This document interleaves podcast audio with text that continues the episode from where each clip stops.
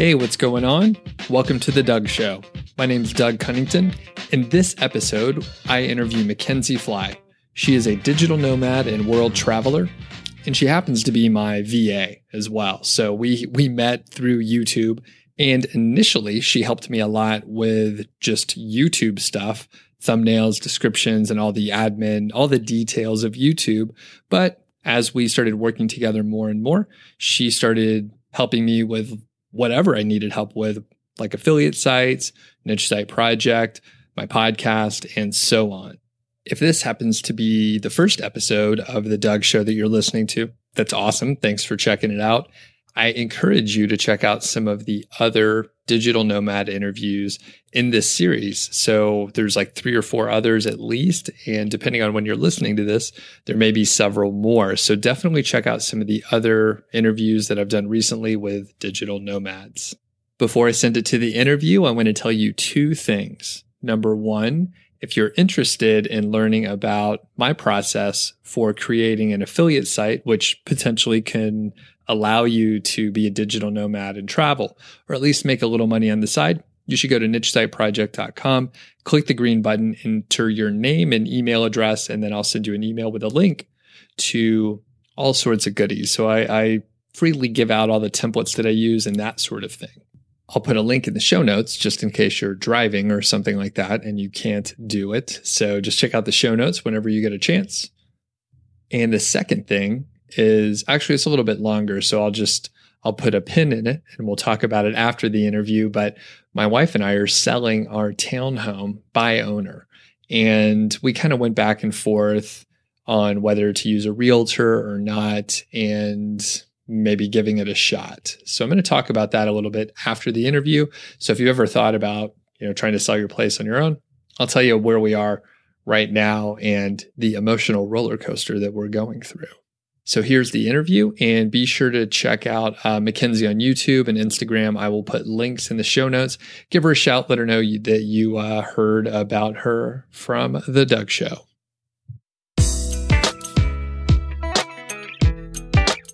Hey, what's up? Doug Cunnington here from Niche Site Project. I'm with my friend Mackenzie. How are you today? I'm good. How are you, Doug?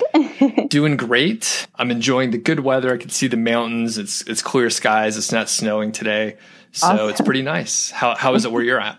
um, it's good. It's cold, but yes, no snow today, which was nice. So and actually this is a good segue. So where are you at right now? So I'm um, in Berlin, Germany right now. You know, Germany in the winter months is very cold, especially in Berlin. It's very far north. So even if it's not snowing, uh, you know, temperatures are probably about just above freezing most most during the day. And this is again a good segue. So you're obviously n- not German. You don't have a German accent.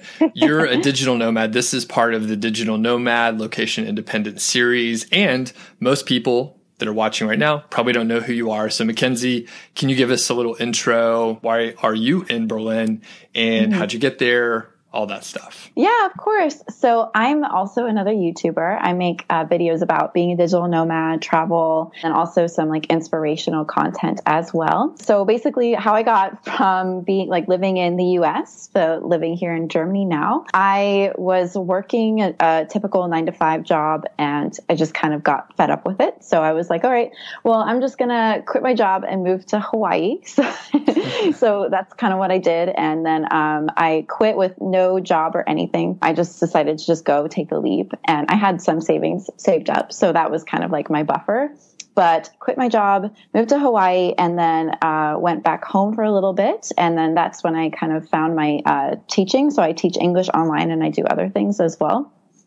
So then went from home, which is Colorado, and then came here to Europe. And I spent just the last month and a half traveling around and then came to Berlin and just decided to kind of settle here for a little bit. So that's gotcha. my that's my story. wow. So and it's it's always a little shocking when you know you don't have a job in place, you didn't really have a plan. So like I guess how do you deal with that mentally? That because that sort of freaks me out. Um, you know, I, I, don't have kids personally. I know a lot of people do. Yeah. You you don't have kids, right?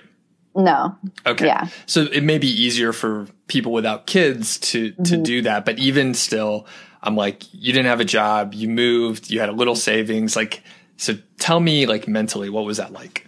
Yeah, it was really scary. I remember telling myself, this is a really stupid idea. Like, I just, I told myself that all the time. Like, Mackenzie, you are being so stupid right now. You are being so irresponsible. But I think I just always knew in the back of my head that it was going to work out. Like, I feel like I just kind of trusted that I was going to find the things that I needed to to find in order to support this lifestyle that I wanted. And I was willing to like work towards that. So, you know, I kind of put the word out there that I wanted to find something remote. And then I ended up, you know, making friends with people here on YouTube. And that's how I got into like teaching and stuff. So I think I just always knew in the back of my brain that I was going to work out, even if maybe, you know, the, the front part of my brain was like, this is so irresponsible. Like you shouldn't be doing this right now. Right. So yeah. cool. So, and tell me more about the, the teaching teaching gig? What what's it like? How how many hours do you have to put in? And I guess for people that may be interested in that like line of work, or at least to pick up some freelance hours, what could they expect? Yeah. Yeah, so basically, so I made friends with somebody on YouTube who was also an English teacher online. So I work for this company. It's called Five One Talk, and they teach kids in China. So I get to teach kids who are like as young as three and then also adults as well. But the great thing about it is it's so flexible. So I can either work 30 hours a month or I can work like 100 hours a month or you know even more than that. Like it's it's all completely flexible and whatever I want my schedule to be. And yeah and it's really fun. You get to teach little kids. That's like really fun. And then also too you know it's it's basically how much money you make is how much uh, work you want to put in. So if I'm if I'm lazy, really lazy a month, I, I don't have to work that much. But if I really want to make a lot of money and I'm like struggling, then I can teach as much as I possibly can and actually make like not bad money.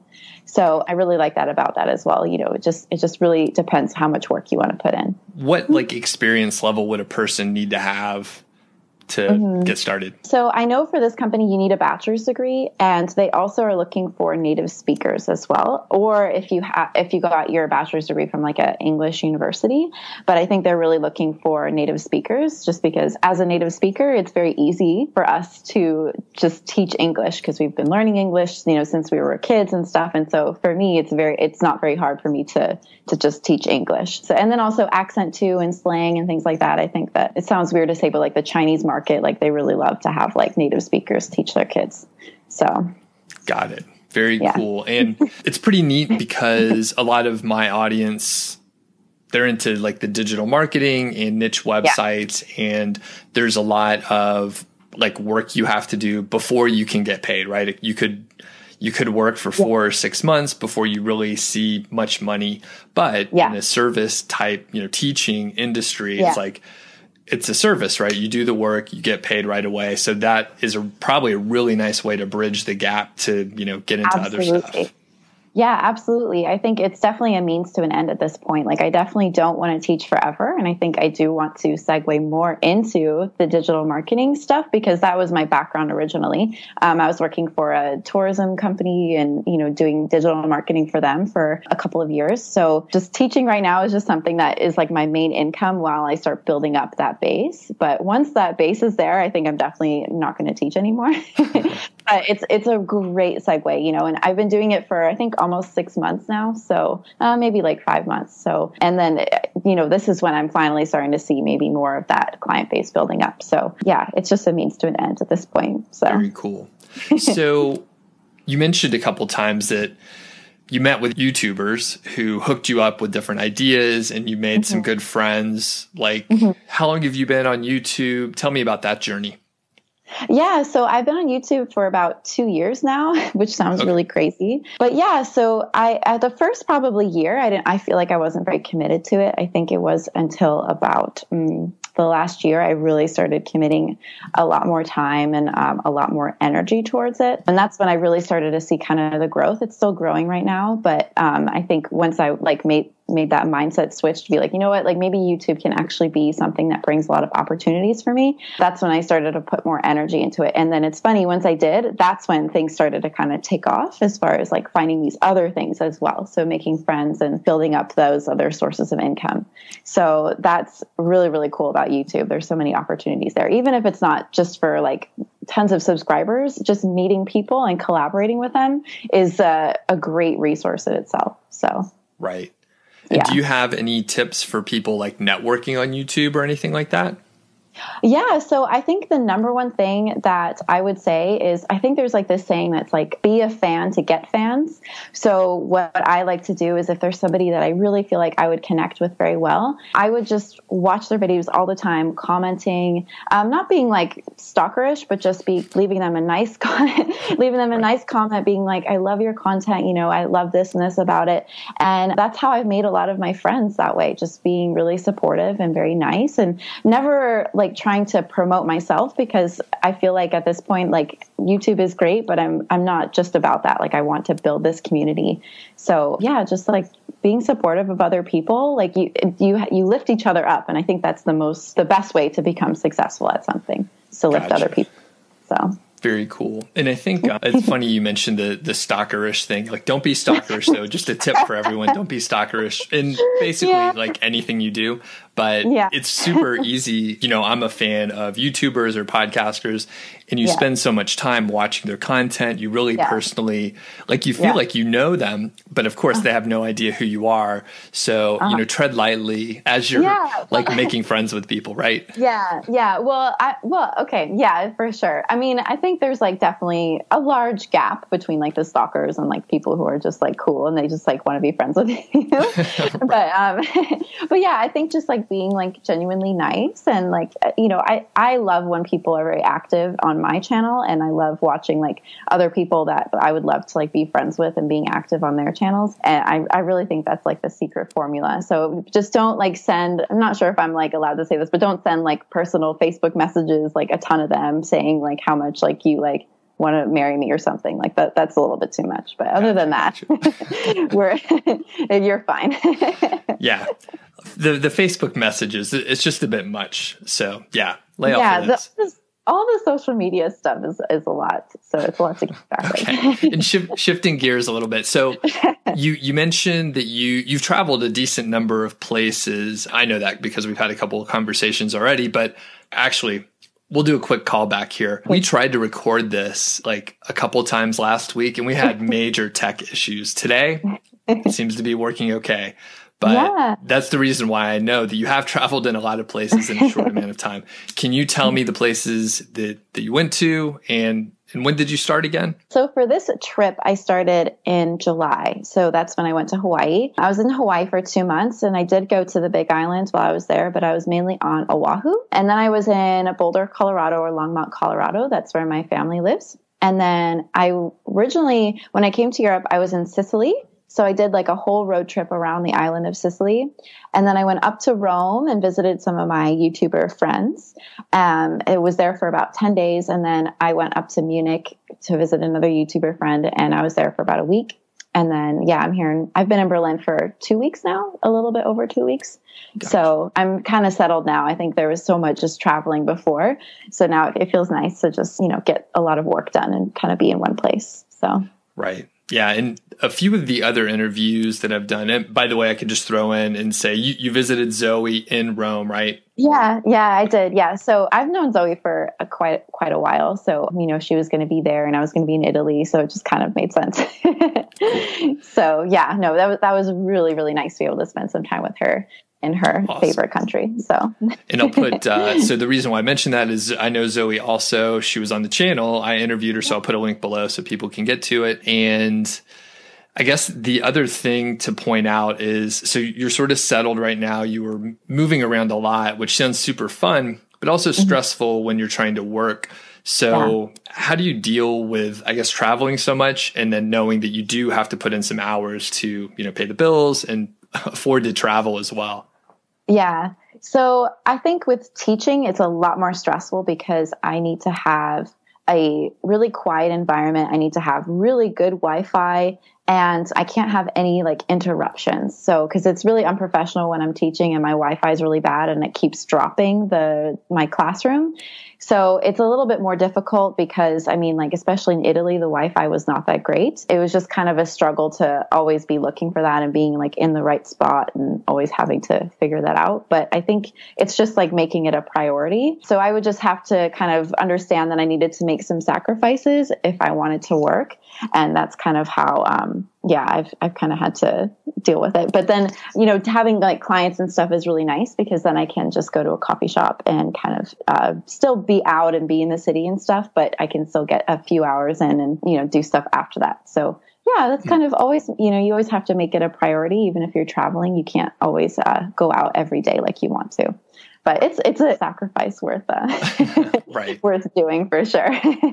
Interesting. So, so, in you know, on the idea of the digital nomad aspect versus location independent, this is a question that I've been asking people. So there's some distinction, and I guess do you draw a distinction between a digital nomad and someone who has a location independent job? And if so, like, you know, what are your thoughts about it? Yeah, I think there definitely is a distinction. I think location independence, when I think of location independence, I don't think necessarily like traveling all the time. Maybe, you know, you you do have like your 9 to 5 job and you're like living in a different city. That's kind of what I think of that. And then digital nomad is like traveling. It's like, you know, backpacking with your laptop and you're going from place to place. And there there, there are just like a little bit of different lifestyles, but I think they're still really nice, especially if you can find like a city that maybe isn't in your home country, but you can still work and live there. Um, that's also really nice. Or if you want to travel and be out of your backpack and just bring your laptop with you and, you know, trying to work in co-working spaces, that's also really nice too. So it just kind of, you know, depends on your, the lifestyle that you want to live, I guess. Right. So. And I guess, I mean, you're almost doing like a blend where you, you did a bunch of travel and then like yeah. you got to settle down and like yeah. Relax yeah, for, for, a minute. Yeah for sure. Well i think for me i i started to notice like my back started hurting from my backpack and i was getting like kind of frustrated with like not having good wi-fi and stuff and then also like not making as many like friends as maybe i wanted to. So that's kind of why i decided here in berlin because berlin is such a, a cool city because there's so many co-working spaces and entrepreneurs and digital nomads and stuff and then also wi-fi is excellent here. They have coffee shops. and um, yeah, I've met tons of digital nomads here, location independent people. So it's nice to be in a city like that and just kind of relax and let my, my back heal from my backpack. right. so. right. So when you like rewind like six months ago, when you were just about to, you know, move out to Hawaii, who were you looking up to? Was anyone an inspiration specifically where you thought, hey, I want to like walk in their footsteps or anything like that? I think definitely my friend Zoe was a, a big inspiration for me. She was one to really push me when I was really unhappy in my job to kind of take the leap and just be like, you know, it's just it's going to work out for you, like no worries. So definitely for her, you know, she's she's been such an inspiration for for me for everything. But yeah, I mean, I was watching other YouTubers like my uh, my another friend that I have, Marie. Her name is um, Dream in Autumn on YouTube. She's the one that told me about uh, teaching English. She was also a huge inspiration for me as well. And then also just like kind of just knowing that that was the path that I was going to eventually take as well. So, gotcha. so yeah.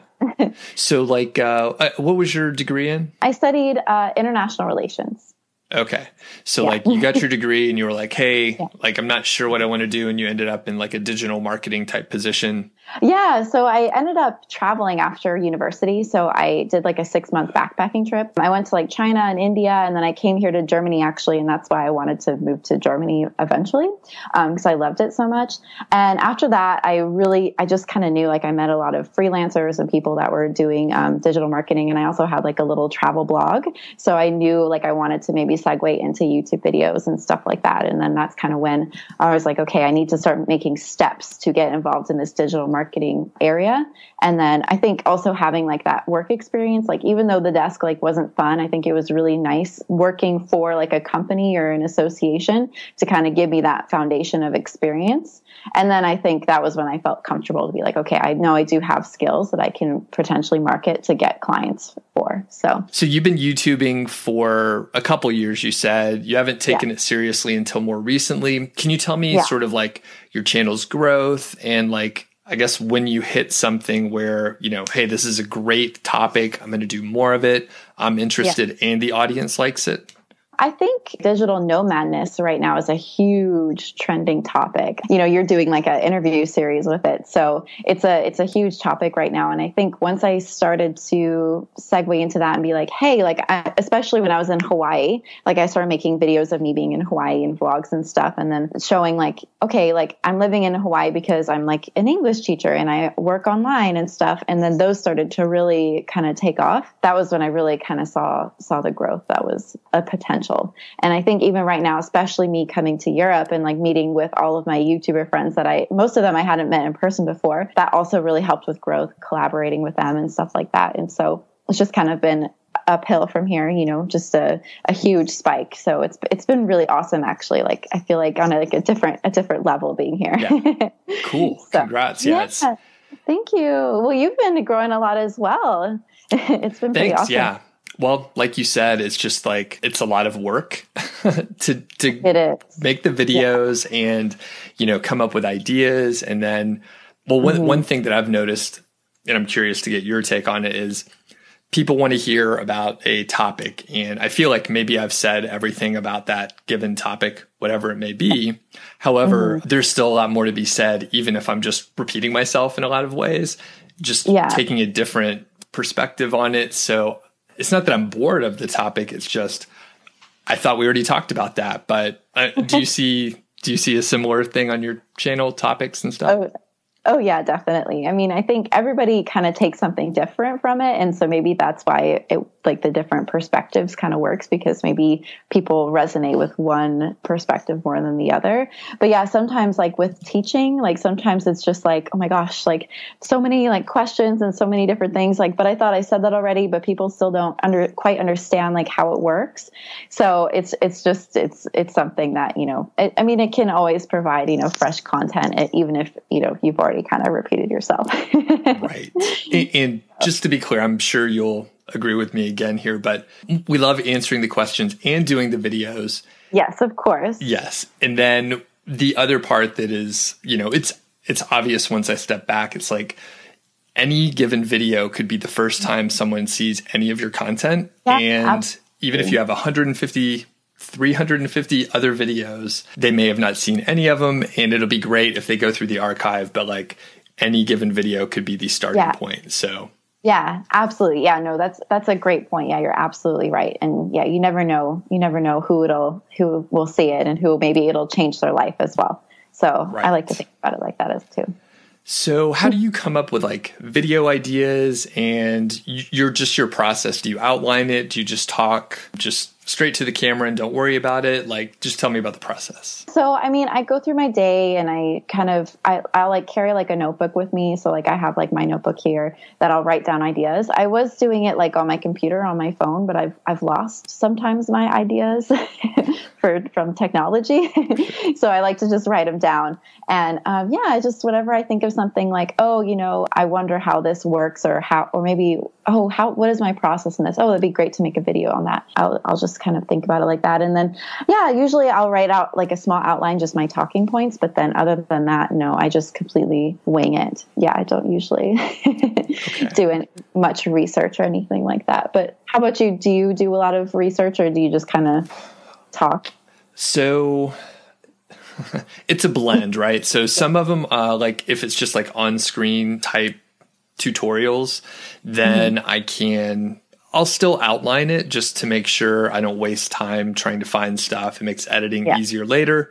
And mm-hmm. then there are some videos, some of my my best videos, I've scripted it out. I actually have like a teleprompter and mm-hmm. I have like the well, it's a it's an app on my iPad, which is not next to me. I was about to hold it up, but it has like the the glass set up and mm-hmm. it looks awesome. It cleans up my delivery and and for my course that I have, it's all uh-huh. done with a teleprompter. Everything's super intentional with the course. For YouTube, it's a little more natural. If people watch my videos, you realize mm-hmm. it's a freaking mess sometimes. And, uh, you know, there's a lot of poor editing in there.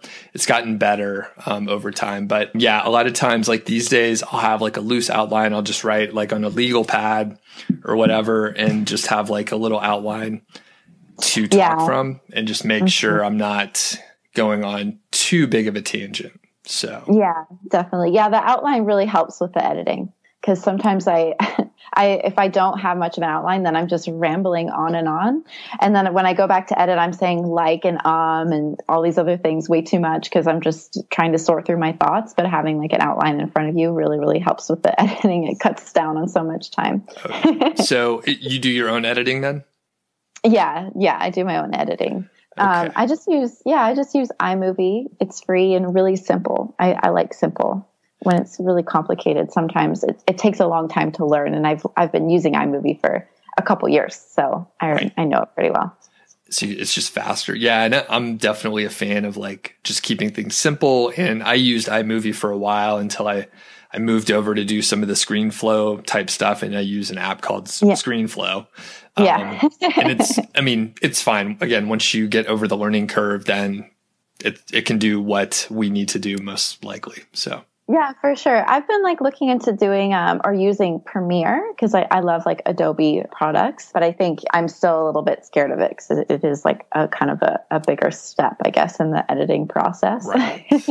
I'd skip it. So. I like if unless you get a gig where you're doing video mm-hmm. editing, but I've used, I think it was like Premiere. What what is the typesetting app that they have? It's it's like what publishers use, right? Super powerful. Yeah.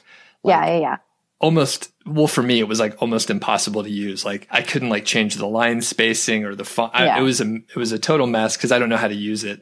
So i had yeah, to hire yeah. someone to just like like format a book for me basically. So it, it, was really tough because I, I don't use adobe stuff. So i would say unless you have to just so and, and, still geeking out on the youtube stuff just because i'm mm-hmm. interested in it. What kind of camera do you use? What's your gear look like? Just curious about all that stuff yeah, so um, right now uh, I don't have it around me. I, I, otherwise I would show it. So I just have a Canon 70D, and I just use the stock lens to be honest. And then I also have like an external mic. It's just a Rode video mic. Actually, I have it. It just looks like this. Cool. Um, so it's super great quality sound and it's pretty easy to travel with. I mean, it is like a little bit big. And then, yeah, I just have like a small camera bag and some extra batteries. And, and then I do travel with a tripod, but it, it can condense pretty small. I just got it like on Amazon. I condense this pretty small so I can like my, uh, my bag pretty easily. So gotcha.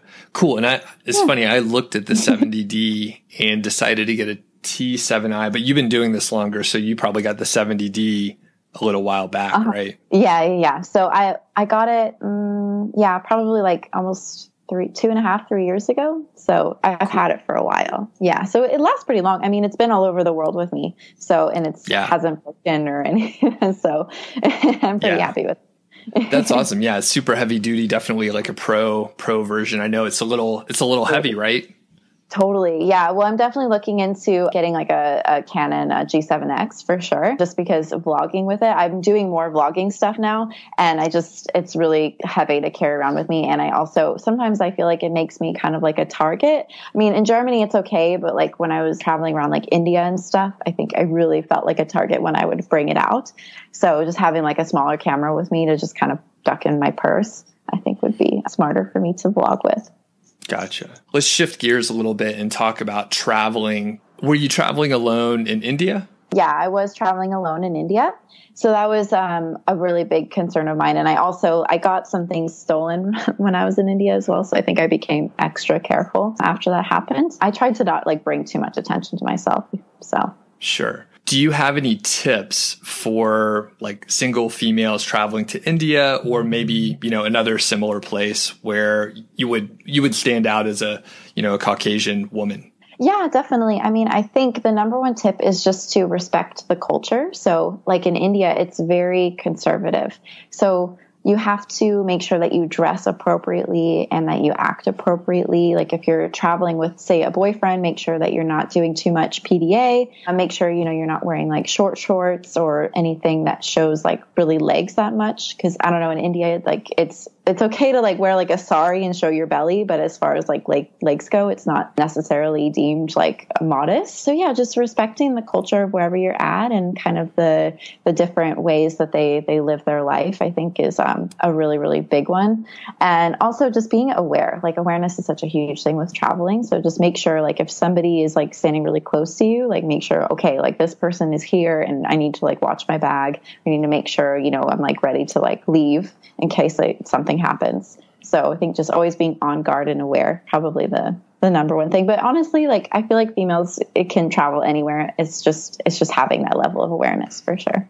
Cool. Yeah, good advice. I had um, a friend of mine went to India and she actually didn't have a great experience. Uh, I don't think she, she got mm. sick, right? She ended up getting sick and had yeah. some issue, like some health issues there, mm. which was scary. Mm-hmm. And her family was here, so it was yeah. a little challenging overall. But yeah, it's just yeah, it's, it's a long way to be. Sick yeah, for sure. Getting sick in India is a, is a real thing. You have to be really, really careful. I was lucky. I never got sick, but I also was kind of staying put when I was in India. I only traveled to a couple of places. And I was also in the South, which I think is a little bit more, I don't know, their, their food there isn't as like spicy and it's not, I don't know, it's just a little bit, a little bit different. Was she up north, do you know, or was she in the South?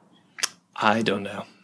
Oh, okay. Yeah, because I've heard like they have a thing called like Delhi belly that you get. Yeah, that's like you can get like super sick. But I think for me, I was like staying in one place where they had like filtered water and stuff. So I'm gonna go back. I'm jumping around like crazy, but for people that are interested in like moving from a corporate job to something more location independent, do you have any you know tips or I guess just any advice for someone in that position? Yeah, I mean, I think the number one thing is trust that it's going to work out, like I said before. I think if it's something that you want to do, I think life is definitely too short. And just look at the skills that you have and like kind of figure out, okay, maybe, maybe give yourself six months worth of living expenses in savings to kind of get you from that transition of, you know, finding whatever work that you want to do. Or if, you know, if you want to like build websites or something, building up your portfolio and stuff like that. So just kind of being prepared, but also just knowing that it's gonna it's gonna work out for you, and it's really scary, but you're gonna be happy that you did. right. So right. Mm-hmm. very good. yeah. So, any big goals for you in 2018? I think definitely be able to stop teaching. I think that's probably my my number one thing. Being able to kind of move forward career wise in more digital marketing, not so much with the teaching. And uh, I'm trying to think what else. Honestly, at this point, I feel like I'm living like my goals that I that I wanted, and so that I wanted to achieve. Me here, being here in Berlin and kind of being settled is a way for me to figure out what I want those goals to be. I guess if that makes any sense. maybe that's yeah, maybe that's not the right answer, but I feel like set these huge goals of being a digital nomad and like living here in, in Germany for the next couple months. That now I got there and it's like okay, now what? now what yeah. I do? yeah. So I'll it, keep you updated. it, it makes total sense because like you set some some big goals where. Mm-hmm they were great because you didn't know like when you were in say Longmont, right? You couldn't mm-hmm. have drawn the line how you ended up in Berlin. It didn't no. make sense at all. So now that yeah. you've made it to some place where you're like, I'm happy, you're going to have to, you know, you're in a different like location, like geographically yeah. and personally, right? Mm-hmm. You're in, spiritually, you're in a different spot. So now yeah. you have to see what you could see from there, I guess, right?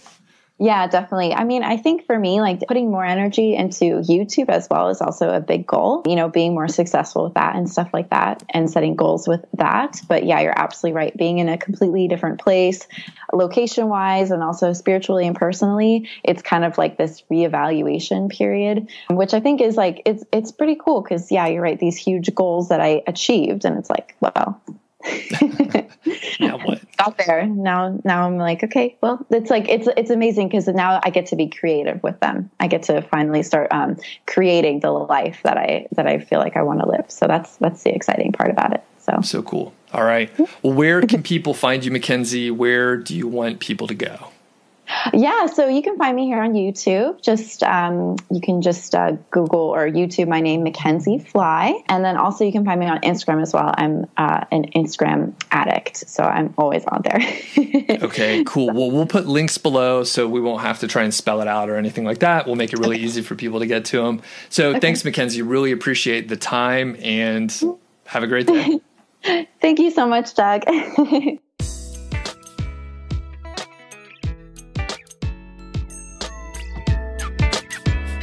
Thanks a lot to Mackenzie for taking the time out to tell us your story. Really appreciate it. So, everyone, be sure to check out Mackenzie's YouTube channel and her Instagram. All right, let's talk about selling your home by owner. Now, this is depending on when you listen to this, um, you may be hearing some of this out of order. In fact, I may be just telling the story out of order a little bit, but I think I may actually just do some episodes where, you know, I talk about the this experience. I plan on documenting it fairly well. Now, my wife and I, before we met, we actually both had homes, and because of our age, I think we we uh, bought our homes probably like the worst time that you could buy a house or any real estate in the last like 100 years. So we bought our places in late 2005. So that was like the height of the market. And we thought we were being responsible, you know, responsible adults who just got jobs. And we each bought a home, you know, different locations and all that stuff. Like I said, we didn't know each other, but it turned out to be a really bad time to buy a house and both of us lost a ton of money. I actually had a foreclosure um, in my situation, and you know, you learn a lot through those situations, and it, you know, that's a whole other story for another day. It was a strategic foreclosure. I'll just tell you a little bit.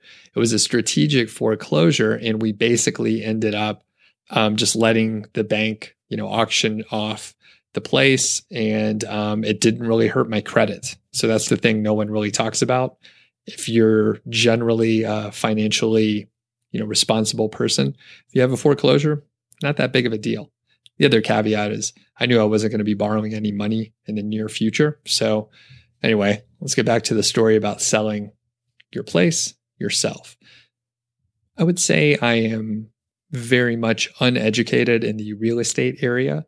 When i bought my home before I think um, I just like randomly got matched up with a real estate agent who contacted me because I filled filled out some form on like Zillow or something like that, and she seemed moderately helpful. You know, she kind of guided me through the process.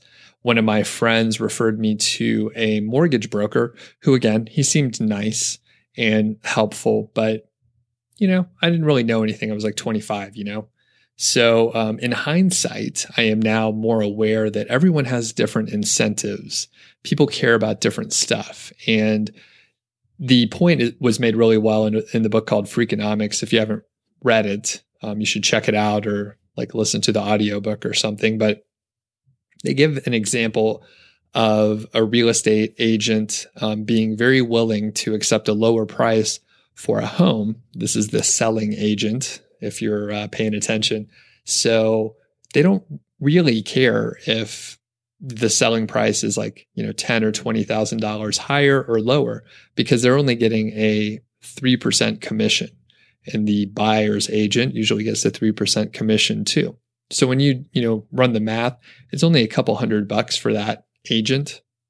So basically, if the selling agent can sell the place more quickly, they are able to move on to another house faster. The point being, the seller, uh, the seller's agent may not really have the seller's best interest in mind.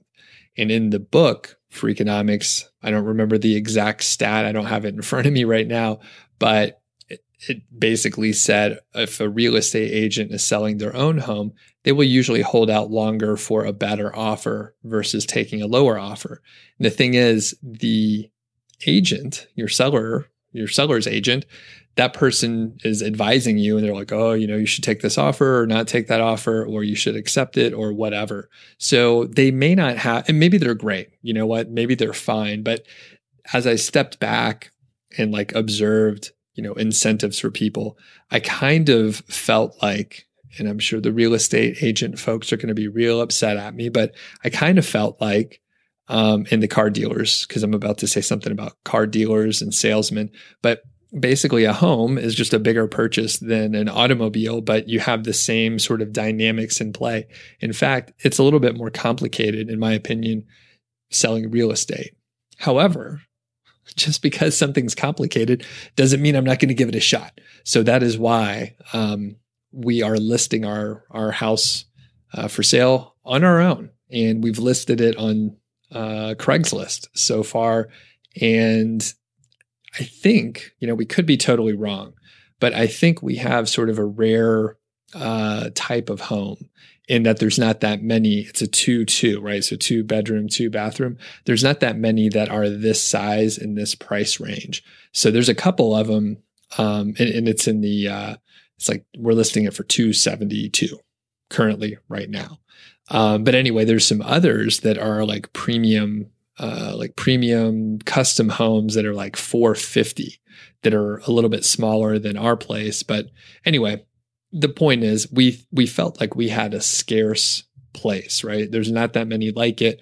And I was trying to figure out, and we're also moving in a very short time frame, like in less than one month. So I was trying to figure out how we could test the theory of like selling our home ourselves and saving that, you know, three to six percent potentially versus listing it with an agent. So my thought was, and my, my wife and I discussed this to try and figure out a plan that wouldn't uh, put us in some kind of weird position.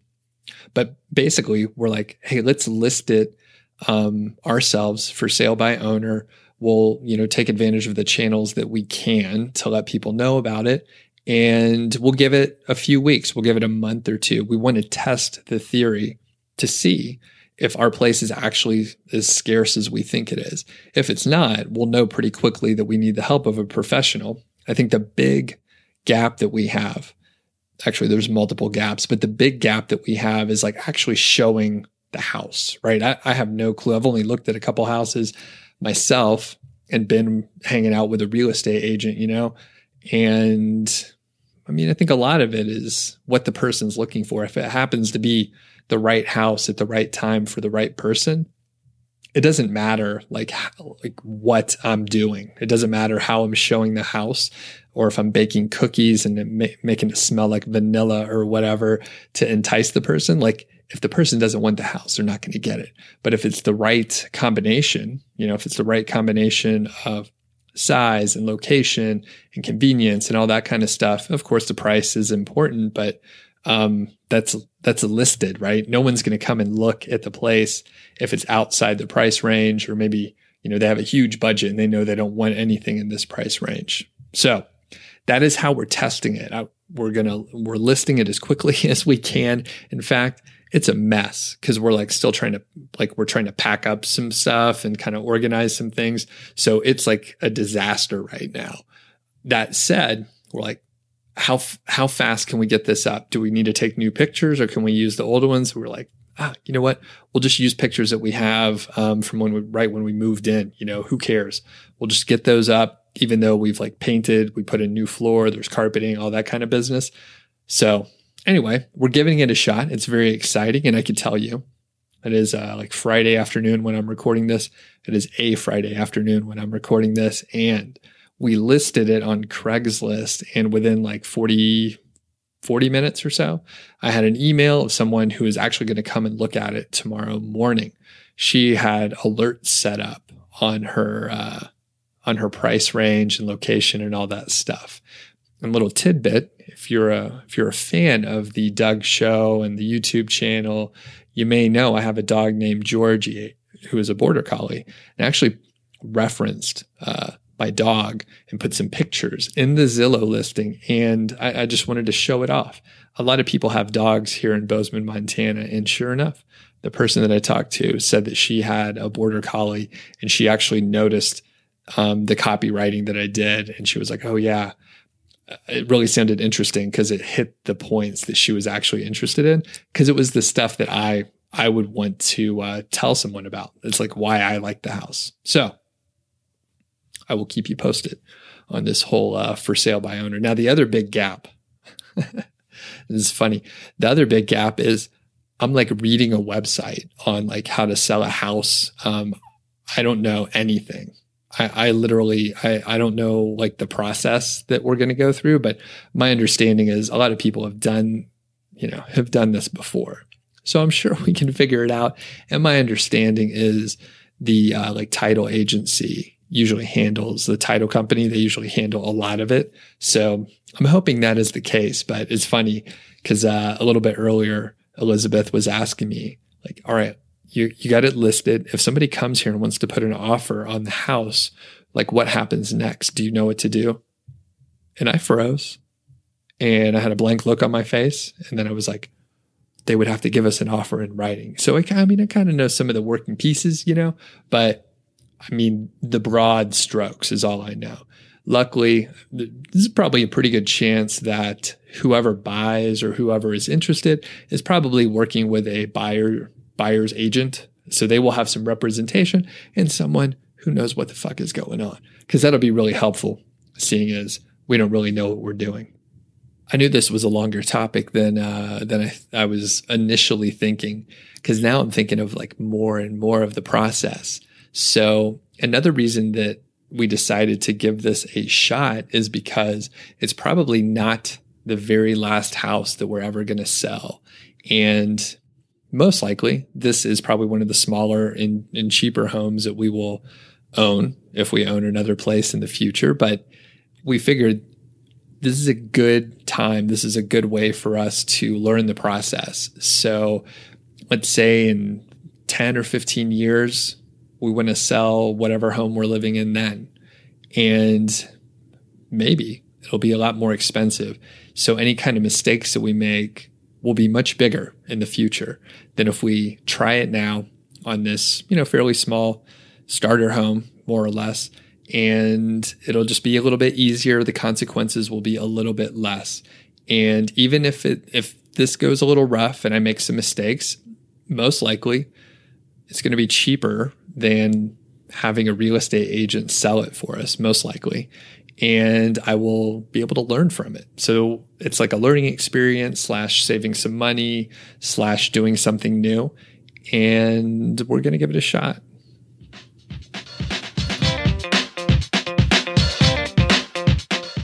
Thanks a lot for listening to this episode of The Doug Show. And if you like this interview with Mackenzie, you should definitely check out the other digital nomad interviews.